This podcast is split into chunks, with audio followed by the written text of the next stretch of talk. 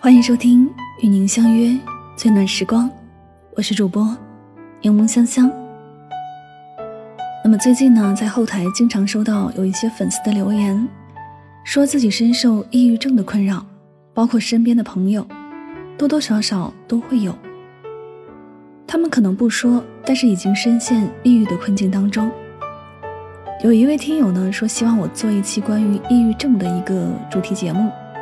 能够帮助身边的抑郁症患者积极的去面对人生，让他们尽快的走出来。那么今天的节目，我们来聊一下抑郁症这个话题。首先来了解一下抑郁症是什么。有人说是内向，不喜欢与人交往；有人说是矫情，企图博得众人关注；有人说是心情低落，忍一忍就会过去。社会对抑郁症有各种各样的误解，包括抑郁症患者的亲友，甚至抑郁症患者本人。抑郁症它不是内向、矫情、心情低落，它更像是一场大脑的重感冒。据世界卫生组织报告显示，全球有超过3.5亿人罹患抑郁症，近十年来患者的增速达到了百分之十八。根据估算，中国患抑郁症人数超过九千五百万，是全球抑郁症疾病负担较为严重的国家之一。浙江省利同德医院精神康复科主任张莹说：“我们发现抑郁症已经有几百年的历史了，但是真正对它进行有效的治疗，只有一百年不到。抑郁症的主要表现就是情绪低落、动力缺失。”还有对可以感到快乐的东西丧失了快乐，包括他的睡眠、体重、胃口，都在慢慢的变小。浙大医院精神卫生的中心副主任胡少华说：“抑郁症属于一个单纯的精神疾病，也可称为心理障碍。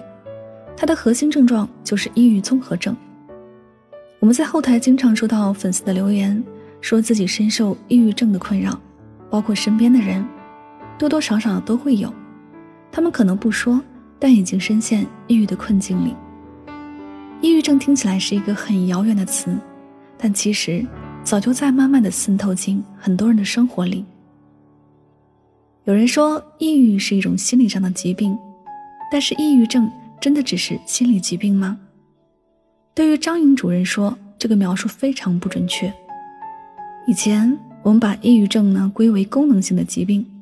现在却渐渐发现，抑郁在脑子里发生了一些变化，有一些器质性的原因。最常见的就是在大脑中的一些部分，导致他快乐的化学物质是偏少的，让他自信、胆大的脑区活动是减少的。真正的抑郁就像是走进了一个死胡同，对外界的需求越来越少，而真正能够通过放松和旅游变好的，就不能称之为抑郁。只是一种心情的恶劣，所以经常呢听到有人说我最近心情不好，都抑郁了。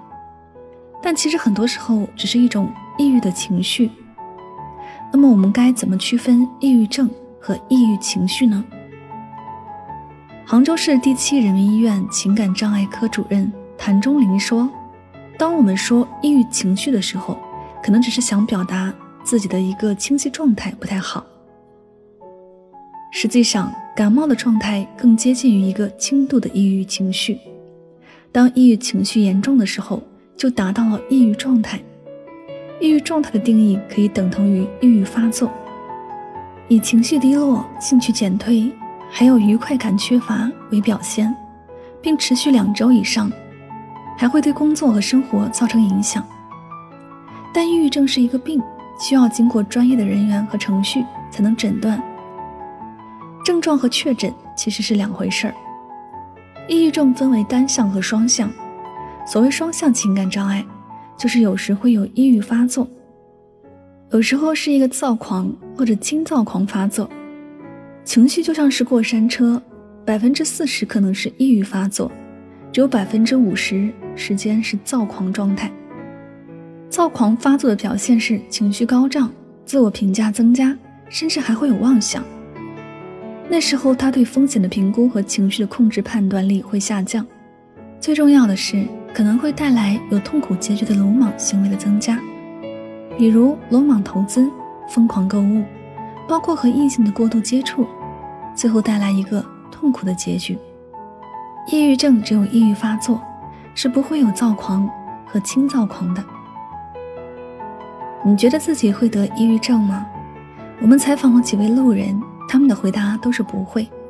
有人说：“我觉得不会吧，因为我很乐观。”有人说：“我觉得我不会，因为没有什么过不去的坎儿。”有人说：“不会，因为从小就是苦过来的，大小事儿都经历过了，没什么过不去的。”很多人都觉得抑郁症离自己很遥远，因为自己很开朗，心态很好。但其实没有一个人对抑郁症有免疫，只是风险比较低而已。胡少华副主任说：“开朗的人只能说更多会有比较良好的心态，有很好的社会支持系统，但并不是说不会得抑郁症，因为抑郁症其实每一个人都可能会患，只是风险高低不一样。”如果长期让你处在一个很大的压力环境下，还是会抑郁。那么，抑郁症是如何产生的呢？我们采访了一位中度抑郁症的患者，因为工作的调整，事业变得不好，闺蜜也因为利益的冲突成为了陌生人，家里也出了一些变故，让她一个人默默承受了下来。还有一位抑郁程度未知，但自认患病时长超过十五年的姑娘，她说。校园时期遭受了校园霸凌、初恋、奶奶、朋友相继离世，再加上原生家庭的原因，让他一次又一次被击垮。除了一些遗传方面的因素，很多抑郁症的发生会因为一些环境压力，比如童年的创伤、家庭的体罚、校园的霸凌等事件。对于女生来说，感情可能会对自身的影响很大。有人可能会问：失恋会导致抑郁症吗？曾经一位患病时长一年多的一个抑郁姑娘说：“喜欢一个男生三年，好不容易才在一起，突然被说了分手，一周不到的时间就和别人在一起，很快就结婚了。一连串的打击让我招架不住，学业的压力加上失恋的打击，让她彻底陷入了抑郁的漩涡。”我们也曾经做过一个活动，叫做“失恋互助小组”，因为我们发现失恋导致抑郁、失眠、自杀的人非常多，所以我们去过许多的城市，让大家坐在一起讲自己的故事，希望可以通过这样的方式能够舒缓他们的心理压力。那么，失恋真的是抑郁症的一个很重要的起因吗？张英主任说。失恋包括结婚以后的夫妻感情问题，是抑郁症比较重要的因素。对于女孩子来说，是一个很大的精神打击。但是在早期来说，我们并不会诊断为抑郁症，它可能会达到抑郁症的标准，虽然可以诊断为抑郁症，但在两个月之内，我们诊断为有抑郁情绪的适应障碍，因为眼前的状况是他失去了一些感情，他所有的悲伤。都是在悲伤那一段感情的失去。其实它不一定是抑郁，除了爱情带来的影响，原生家庭导致抑郁的人也不在少数。我们现在研究很多案例，会发现，原生家庭里非常缺爱的、没有安全感的那些人，长大后抑郁的可能性也会非常的高。其实有些父母不能理解抑郁这件事情，在我们的采访当中。一位女孩的原生家庭就是如此，她的父母关系不好，还将负面情绪宣泄到她的身上，甚至让他有了轻生的想法。对此，张英主任说：“其实他的全家人都生病，只是他表现最明显。有的时候，其实父母病会更重一些，所以孩子的病有可能是父母的一个延伸。所以，就像是谭中林主任所说，爱孩子的父母。”首先让自己健康，所以引发抑郁的原因有很多种。击垮一个人，有的需要日积月累的压力，有的可能只需要一件事、一句话。最后呢，我们再来谈一下抑郁症可以治好吗？那么，对于抑郁症的治疗方法呢，一般有物理治疗和心理治疗。有人说，心理医生觉得你需要吃药的话，最好能够遵医嘱。有人说，抑郁症需要吃药，和家人朋友陪同一起治疗。有人说不需要吃药，主要是心态要好。甚至连抑郁症患者本身都认为抑郁症是因为世界导致自己这样的，吃药怎么可能会好呢？其实呢，专家的一个解释是这样的：作为人类的大脑活动，我们的情绪、记忆、睡眠、行为，能够达到一个健康正常的程度，取决于大脑各个部位之间的一个协调和平衡。而抑郁症会使这些化学物质失去平衡。那么，抗抑郁药物的作用就是对神经递质的一个重建。那么，一些关于抑郁症专家的一些说法是，现在的一些抗抑郁药物会让我们大脑里的血清素增加，对于抑郁症患者来说是消耗的血清素较高，体内产生的也会偏少，所以是需要靠一些药物让体内的血清素浓度增加，让快乐的信号能够传递的更多。对抑郁症患者来说，吃药一定要尽早、足量、足疗程。抑郁症第一次发作的治疗至关的重要，在第一次发作的时候开始吃药治疗，以后复发的可能性就会比较小了。很多抑郁症患者在第一次发作的时候呢，没有好好治疗，第二次发作之后，可能至少要吃一年半的药，才能够减少复发的几率。抑郁症有百分之八十的可能性是会复发的。所以呢，它的治疗方式有物理治疗方式，也有一些心理治疗方式要相结合。那么物理治疗就是靠药物以及这种所谓的电休克治疗，通过电的手段去治疗干预人体的一种方式。还有一个叫晶体直流电刺激，这个刺激的仪器是方便没有创伤的。病人也可以将设备带回家进行居家治疗。不同程度的抑郁症呢，采取的治疗方式不同。那么，对于一些比较重度的抑郁症患者来说，可能要物理治疗加上心理治疗的相结合的方式。抑郁症能治好吗？这是大部分人关心的一个问题之一。其实呢，抑郁症的治好的概率还是挺高的。只是现在的数字各不相同，药物的有效率以前大概是百分之六十九，综合了其他方面的治疗以后呢，可以达到百分之八十五。如果经过了这一系列的充分治疗，复发率大概会在百分之五十；倘若没有经过这些充分的治疗，复发率大概会在百分之八十到百分之九十。所以，对于抑郁症来说，第一次治疗是非常重要的。也许现在的你正在经历着人生中极其灰暗的时刻。如果说你的情绪已经严重影响到你正常的学习和生活，建议你及早就医，不要因为害怕别人的目光而不敢就医。一旦发现自己的情绪不对，还是要早一些去医院，这是一件很正常的病。在每一个不抑郁的日子里，努力生活可以帮助我们在抑郁来临的时候有力量去对抗抑郁。你想要什么样的人生，需要自己去创造。就连抑郁症，你选择什么态度去对待它，也是在创造你的人生。相信自己，你很棒，你可以战胜它。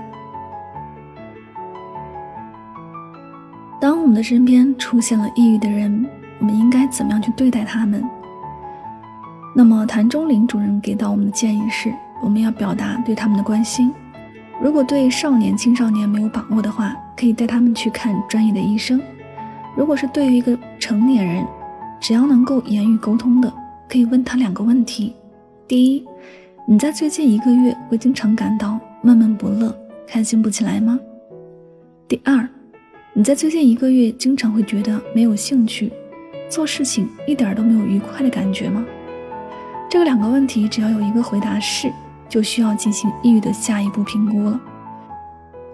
我们在劝导别人的同时呢，我们需要先了解抑郁症会有怎样的表现，会有哪些感受。你首先要肯定抑郁症患者的感受，在这个基础上呢，去倾听，告诉他我一定能帮得了你。但是我愿意跟你在一起，一定有人愿意帮你。我们可以去找一些专业的医生。如何预防抑郁症呢？遗传因素我们不能去改变，但是环境因素我们可以去做一些调试。比如说个性，在个性方面呢，我们首先啊要了解自己的缺点，并去接纳它，不去否定，有合理的生活和职业目标，有满足感。满足能力是人的良好的心态标准。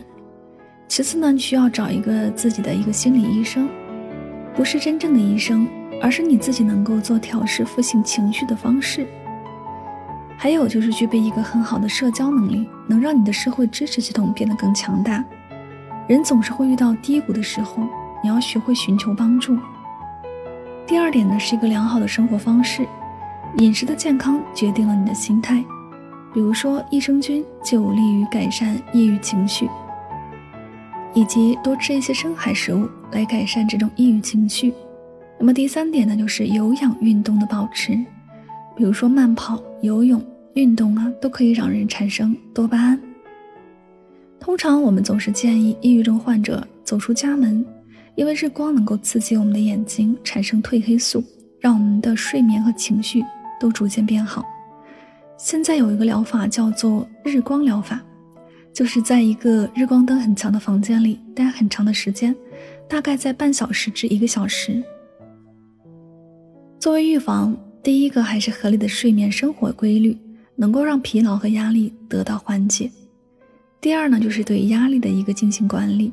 我们要知道自己的看法，多知道一些心理学方面的知识，更容易帮助察觉到自己的想法和自己行为之间的联系。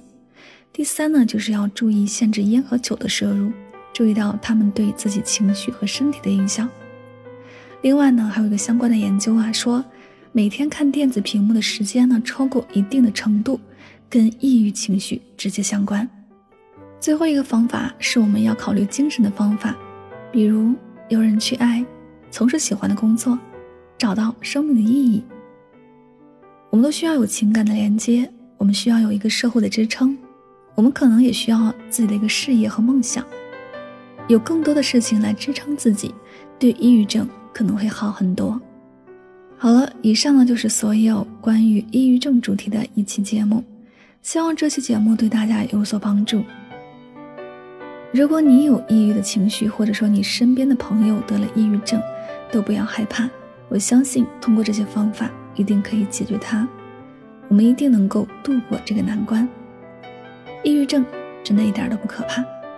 希望这期节目可以帮到所有的患者。我是治愈系情感主播柠檬香香，我们下期节目再会。